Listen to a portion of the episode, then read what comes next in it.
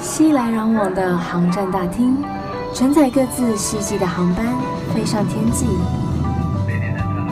我是菜菜，横越交错的经纬度，遇见更宽广的世界。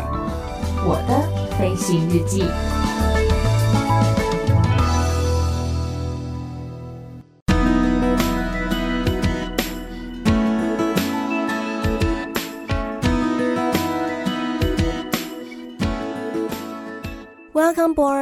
迎收听我的飞行日记，我是空姐菜菜。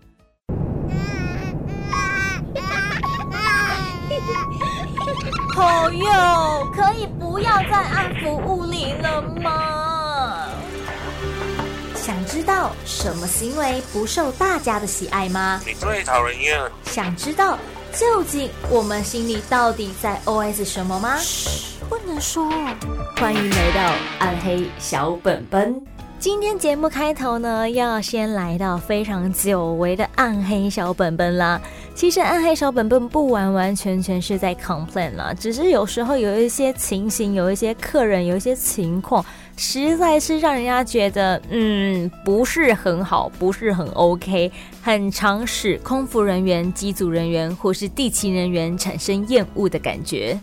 可是当局者迷呀，你是当事人，你怎么会知道原来这样的行为、这样的作为是不讨喜的呢？甚至在这个时候，到底空服人员或是地勤人员心里的 OS 是什么嘞？菜就会在节目当中利用暗黑小本本这个单元来告诉你说，究竟哪些事情是令人觉得不开心、不喜欢，甚至是到底我们心里在想些什么呢？今天要来讲到的啊，就是东南亚的假轮椅客人。什么叫假轮椅客人？很奇怪，很奇怪，尤其是长城航线的时候，有蛮多的越南人啊，或是印度人都移民到了美国，然后移民到了加拿大。那偶尔他们总是要返乡嘛，因为还是有一些家人可能是在自己原本的国家这样子。可是每一次。飞到这种长城航线的时候，再到他们真的是大批大批的轮椅客人，常常啊，座舱长在那边简报说：“哦，我们今天哪一个航班，然后要哪里飞往哪里？目前预计看一下我们的客人资料，应该会有十几二十部轮椅吧。”我们想说：“哦，天哪，十几二十部也太多了吧，一个航班这样子。”但是啊，神奇的事情就发生喽。轮椅客人呢，他们都会优先上机，因为要先跟他们做一些简报，例如说洗手间在哪里，紧急出口在哪里，你的救生衣在哪里，让他知道说这些用品，然后或是紧急逃生的时候由谁来协助他，等等等。所以我们必须要跟他解说。然后到了目的地之后呢，他们必须先留在自己的座位上面，等到其他的旅客都下机了之后，他们再准备慢慢的走下飞机。因为你有申请轮椅服务嘛，那你有申请轮椅，表示你可能走路不是这么的方便，可能是 weak leg，就是你脚比较没力，老人家啊，或是说你可能 get injured，有受伤、有开刀等等之类的，反正你一定是因为有某种原因才会申请这个轮椅服务嘛。那好啦，等到我们其他旅客都下飞机之后，我们要来带这些轮椅旅客走向我们的登机口，要来乘坐轮椅的时候，诶。这些旅客就通通消失嘞。我们想说啊，他们不是脚不好不能走吗？刚上线的时候真的都这样，你都会想说，怎么这些人就这样跑光了啊？人嘞啊，他们脚不会痛了什么等等的，十几二十步的轮椅瞬间坠减成大概只剩五步而已吧，超夸张的。后来跟学姐们聊到这件事情之后，才知道说，他们其实就真的只是因为懒惰。因为你申请轮椅服务，你通关比较快，因为它有特殊通道。再来，你也不用自己去找登机口，因为帮你推轮椅的人就会直接把你送到登机口去，所以其实你也不用自己那边找，说我今天的航班登机门在哪里。再来，你可以优先登机，所以你也不用那边等很久，想说啊，到底什么时候轮到我这样子。再来，如果你坐轮椅。等于说你不用自己扛着大包小包的走那么长的一段路走到自己的登机口，多种好处啊！你看看这些人，所以他们就会觉得说，既然有这样子的免费 service，为什么不申请嘞？然后到了下飞机的时候，你要找这些人就会找不到。但是常常也因为这样子，会惹得有些场站不太高兴。可是这也不是我们能够控制的啊，因为我们也不知道他是真的需要轮椅还是假的需要轮椅。通常啊，像我们出发站有几部轮椅，到了对站，到了目的地，他就会准备几部轮椅。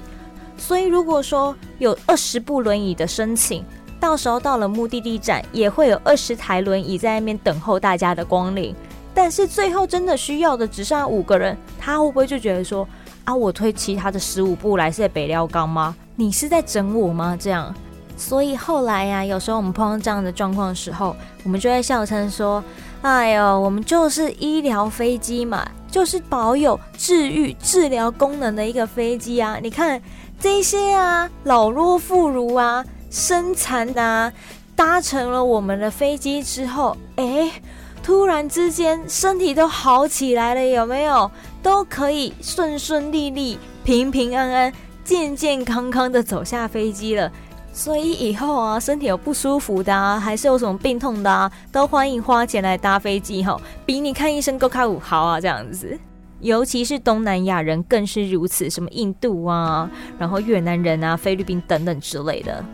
所以大家在搭飞机的时候啊，除非你是真的有这方面的需求，不然如果你只是因为太累、脚太酸这一类的理由，在桃园机场其实有爱心服务车的服务，你只要到他们定点，然后就可以请他们协助你载你到你的登机口。不需要真的要多花那个人力，然后多麻烦航空公司以及地勤代理公司去做这个 service，因为其实有时候人力蛮吃紧的情况之下，他们还要特别安排人员送你到登机口去，其实也是蛮辛苦的。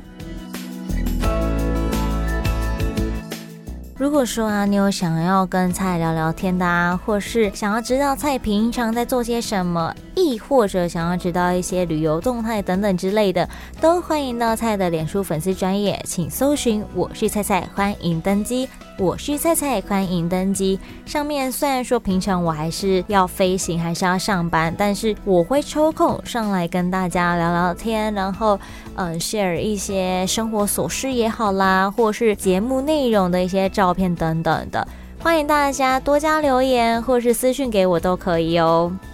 很多东南亚旅客很喜欢申请轮椅的服务。即使他们身强体健的，还是觉得说啊，我就是有各式各样的理由想要申请这个轮椅，不行吗？你管我！但是偶尔真的有这方面需求的人嘛，如果说你今天不小心受伤了，或是你恰巧就是身心障碍者的话，搭飞机的时候有一些特殊的需求，想必会有一些相关的疑问。好比说，如果说我今天是身心障碍者的话。是不是一定要有人陪同才可以搭飞机？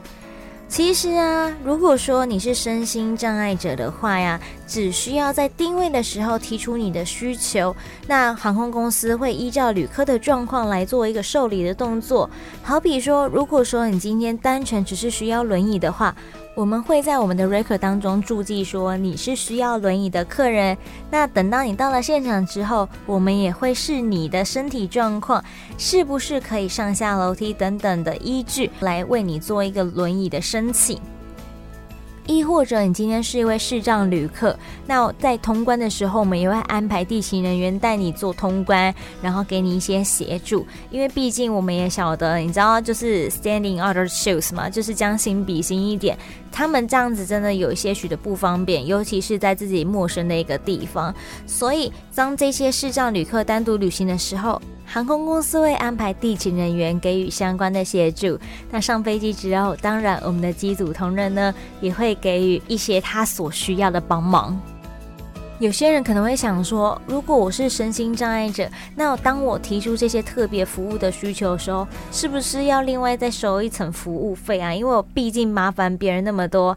这个你就不用担心了，这是不需要另外再加收服务费的。我们不是在餐厅，好不好？还有服务费这种东西，因为其实说到底，航空业也是半个服务业啊。然后你帮助他，也等于是帮助我们自己，日行一善的感觉啊，做个善事，讲钱就俗气啦。而且如果说你这个还要扯到服务的话，好像有一点歧视的 feel 啊。所以放心好不好？如果今天当你是身心障碍者的时候，提出这些特别服务的需求是不需要额外再付费的哦。那当你今天有这一类特别服务的需求的时候，需不需要提早到机场报到啊？还是其实跟一般旅客报到时间相同就可以了？如果说啊，你有特别的需求是特别的考量，好比说行动不便、听力、视力有一些障碍，或是说需要轮椅等等之类的，建议你可以早一点点报到。因为你早一点点报到啊，大家也会有比较充裕的时间来处理你的需求。如果说你压那个时间太紧迫的情况之下，大家可能有太多的事情要处理了，也会显得比较手忙脚乱，然后比较匆促。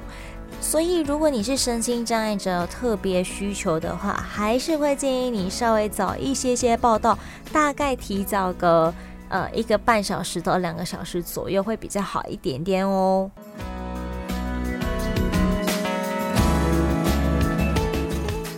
对于身心障碍旅客，我们最常碰到的其实就是轮椅旅客了。基本上将近是每一个航班都有啊。那其实轮椅旅客他还有分不同的等级哦，像是可以自行上下楼梯，而且可以自行走到自己座位的，我们会说它是 WCHR。WCH 是代表 wheelchair 的意思，那 R 是 ramp。可是啊，如果说当他今天没有办法自行上下楼梯，可是可以自行走到自己座位的话，我们会说他是 WCHS S 指的是 steps，他没有办法上下楼梯，但是可以自行走到自己座位。最严重、最严重的就是 WCHC 了，这个 C 讲的是 cabin seat。他几乎是没有行动能力的，需要协助的旅客，也就是说，他连在客舱里面行走都说不定没有办法。好比是小儿麻痹的旅客，他可能真的是伤到了他自己的脚了，或是说可能有些玻璃娃娃等等的，他根本没有办法自己行走。在这样的情况之下，客舱有客舱专用的小轮椅。我们会直接帮他做这个小轮椅的服务。可是为什么轮椅要分这么多不同的等级呢？因为我们要知道他的身心状况，并不是每一个机场或是每一个登机口都有天桥。像有时候啊，桃园机场飞机太多了，有些飞机会直接停在停机坪。由接驳车来接送旅客，然后接到飞机边，再从机边上飞机。那如果说当你碰到像我们刚才讲的 WCHC 的话，请问他要怎么上飞机？他连平地走都有问题了，你要他怎么自行上飞机？所以当我们看到旅客舱单发现有这样子的旅客的时候，我们就会特别注意说，我们是不是停靠在有天桥登机口，以免到时候旅客可能不方便上下楼梯这样。那无论啊，你是要在机场还是客舱当中需要使用轮椅，必须在班机起飞前联络航空公司的定位或是客服人员，让我们能够在你的记录当中做注记，说你有这方面的需求。那如果说你已经预定轮椅的客人的话呢，当你抵达机场的时候，地勤人员就会看到这个注记，然后就会为你提供轮椅的服务。但是啊，如果说你来不及申请的话也没关系，到了机场记得跟地勤人员说一声，请他帮忙看看能不能申请到轮椅，因为有时候现场报到的人数实在众多啊，不见得有这么多的轮椅可以来做使用，所以还是会建议大家，如果这方面需求的话，提早跟航空公司联系，请他那边帮你做注记，以免到时候到机场等候太久。那如果呢，你已经有自己的轮椅的话，你也可以使用自己的轮椅前往登机门。但是特别注意的是，当你使用的如果是电动轮椅的话，请你在报到的时候将电动轮椅托运，航空公司会提供一般的轮椅将你送到登机门去。如果说你有需要过境转机，或是说抵达目的地之后，同样的也会先使用一般的轮椅将你送到行李转盘处，然后提领你的电动轮椅再行通关。其实托运电动轮椅还蛮麻烦的，因为它重量真的很重，所以它必须透过不同的管道才有办法托运这个电动轮椅。然后另外一个比较麻烦的点是，因为电动轮椅它之所以电动，就是因为它里面有电池。电动轮椅里面的电池啊，它有不同的种类，所以我们还必须观察它的电池是哪一种，看看是否可以收售。而且，就算这个电池是可以收售的，还必须把它拆除并把它绝缘，让它自己带上飞机。跟行动电源的那种概念有点像了，就是怕说，如果说它的电池在下货舱不小心着火了的话，要灭火比较麻烦一点点，比较没那么容易，所以电池会交由客人自己保管。那轮椅的部分，我们就会直接帮他托运了。但是不管你是使用手动还是电动型的轮椅呢，航空公司都会免费帮你运送啦，只是国内外的机场设施以及各地的法令限制有所不同，所以你抵达目的地的时候，有些轮椅是无法由机坪送上登机口的，意思就是你没有办法在机门口边就拿到你自己的轮椅，但是这也没关系，反正呢。怎样？航空公司人员都会直接使用一般的轮椅将你送到行李转盘处，然后航空公司也会优先将你托运的轮椅送到入境的行李提领区。当你抵达行李提领区的时候，就可以领取到你所托运的轮椅以及行李了，一点都不用担心哦，是不是很方便呢？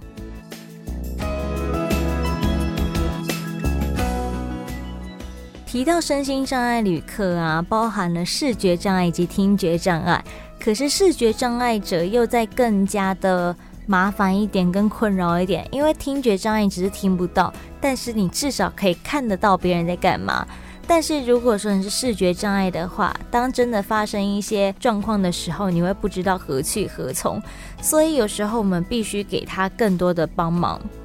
好比说，在单独旅行的时候，我们会安排接送机的人送他到登机口，送他上飞机。上了飞机后，我们会告诉他最近的紧急出口在哪里，还有氧气面罩的位置以及救生衣是放在哪里，我们都会一并跟他说清楚，以防真的万一有需要逃生的时候，他才不会说什么都找不到。另外，如果说他是自己一个人旅行的话，我们也会寻求旁边的旅客，希望在如果需要逃生的时候，他可以来协助他，不然他就看不到啊，他是要怎么逃跑啦？万一又跌倒了怎么办？可是有人就会问说，那像这样子的视觉障碍旅客，是否可以带导盲犬一同上飞机呢？对于这些导盲犬，有没有哪些特别的规定？其实啊，如果说有这种导盲犬、导龙犬或是服务性犬与身心障碍旅客一同搭飞机的时候，大多数航空公司是不收取托运费用的。它可以随着主人一起登机进入所属的客舱，但是不可以占位子。而且他们也不可以被安排在紧急逃生出口的座位，因为紧急逃生出口的旅客是需要协助空服人员帮助大家逃生的，他们自己都有点帮不了自己了，怎么帮助别人呢？啊？所以他们不可以坐在紧急出口的座位。那如果旅客需要携带导盲犬随行的话，必须将这些狗狗束以缰绳，全程留置在旅客的脚边，而且飞行途中仅可以用水喂食。那长程的旅途仅可以在中停站，例如降落暂停的时候喂以食物。狗食由旅客自行负责，航空公司不包含这方面的一个服务哦。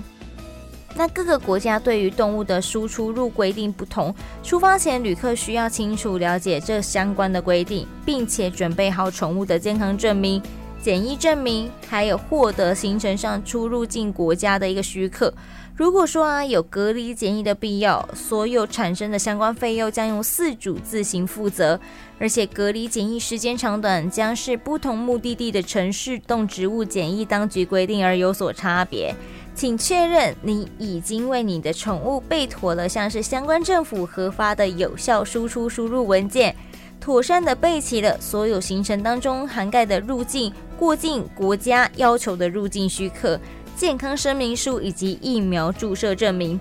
再来，还有你任何行程当中涵盖的入境过境国政府要求的额外特殊文件。不过就因为这方面的要求比较繁杂了一点点，所以啊，请您与您的宠物，也就是这些导盲犬、导龙犬，在起飞前两个小时就到机场报到。那当你想要带这些宠物小狗啊，或是导盲犬一同旅行，是可以的吗？旅客如果想要携带这些宠物旅行的时候啊，必须先向航空公司的定位部门联系，并按照宠物运送特殊规定，以确认运送的条件。可以载运的宠物呢，包括了家庭驯养的猫、狗，或是身心障碍者的导引犬。部分国家有特殊的规定，所以必须查明清楚。那宠物一律是以货运的方式来办理跟运送，不能说它是我养的小狗，它就跟我的家人一样，它一定得跟我上飞机。它可以跟你上飞机，但是它必须是用嗯 cargo 的方式，也就是货运的方式放在下货舱，然后。跟你一起抵达目的地，不可以带上一般的客舱，除非他是借用导盲犬或是导引犬、服务性犬等等的。像有些是那种心灵抚慰犬，如果说他没有在你身边，你就会显得非常的焦躁不安，然后会很紧张。这样子的话，某些美国的航空公司或是外籍的航空公司有提供这样子的一个服务，那就真的是看每一家公司的规定。再请大家如果这方面需要的话，再上网查一下。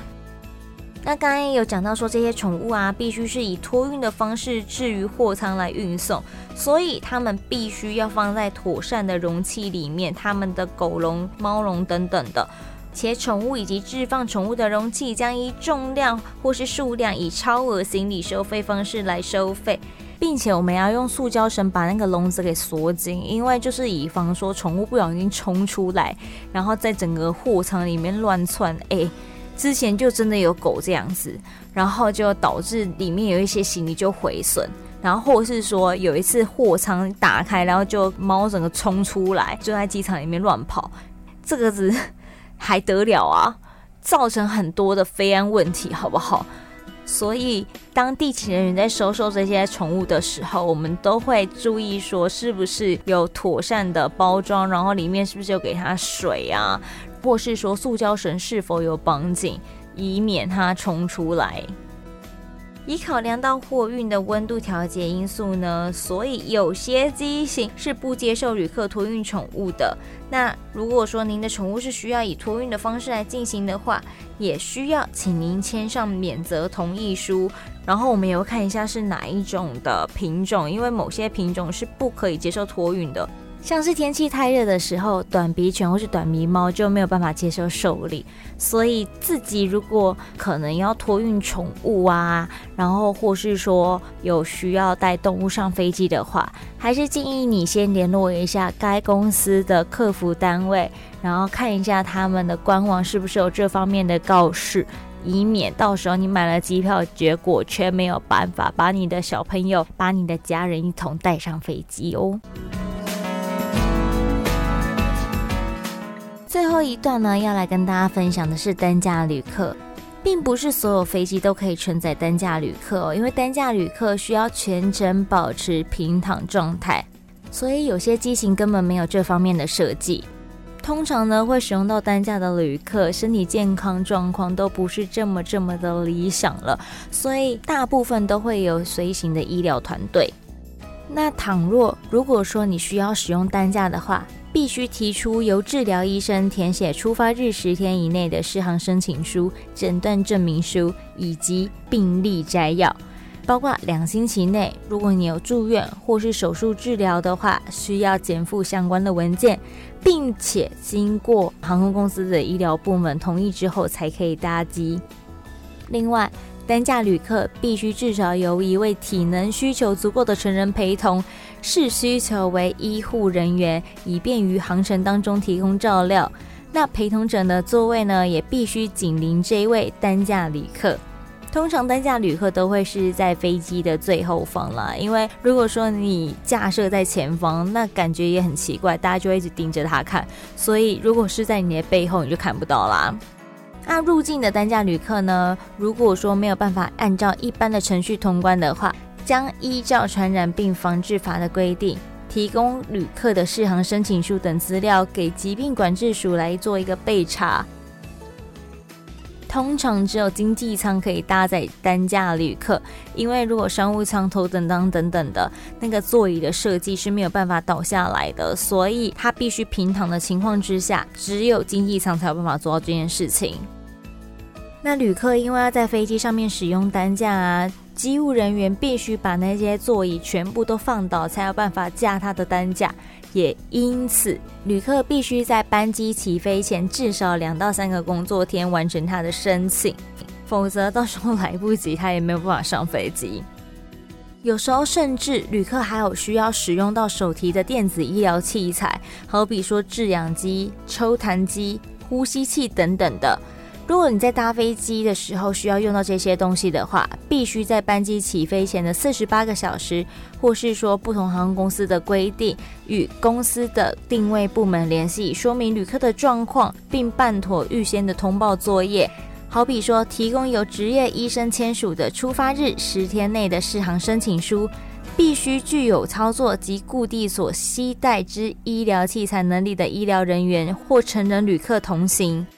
再来，你所携带的医疗器材之品牌以及型号，必须是符合航空公司认可的项目。在医疗器材上面，也必须有制造厂商的商标，以供服务人员来辨识。而且，由于飞机上面是不提供充电设备的，所以啊，如果你今天身为旅客有需要使用到这些配备的，请你自行估算航程时间，准备足量的备用电池或协助性的装置。相关设备应由旅客自行来包装，而且确保不会产生短路或遭到破坏的现象。同时，也必须符合航空器危险品管制的规定。担架旅客的医疗器材应该要放在担架的座椅下方。如果说你不是担架旅客的话，你的电子医疗器材则应该固定在你前方座椅的座位下方，并且使用加长型安全带来固定。那因为我们要来固定这些器材嘛，所以你在搭机的时候，请你及早办理登机的手续，并提早抵达登机门，以便机上人员可以有充足的时间来为你做各项的服务还有安排。其实特殊旅客的需求真的百百种了，蔡其实也就只是按照我的经验，然后我所学到的来跟大家经验分享。希望大家听完今天的节目之后，对于这一类的旅客有更多的了解。当你日后如果如果如果真的有这方面的需要的话，至少会有个印象，不会显得说毫无概念。如果你喜欢今天的节目，欢迎到 Apple Podcast 给予五颗星的评价。Enjoy 的朋友们也可以用电脑下载 iTunes 给予评分哦。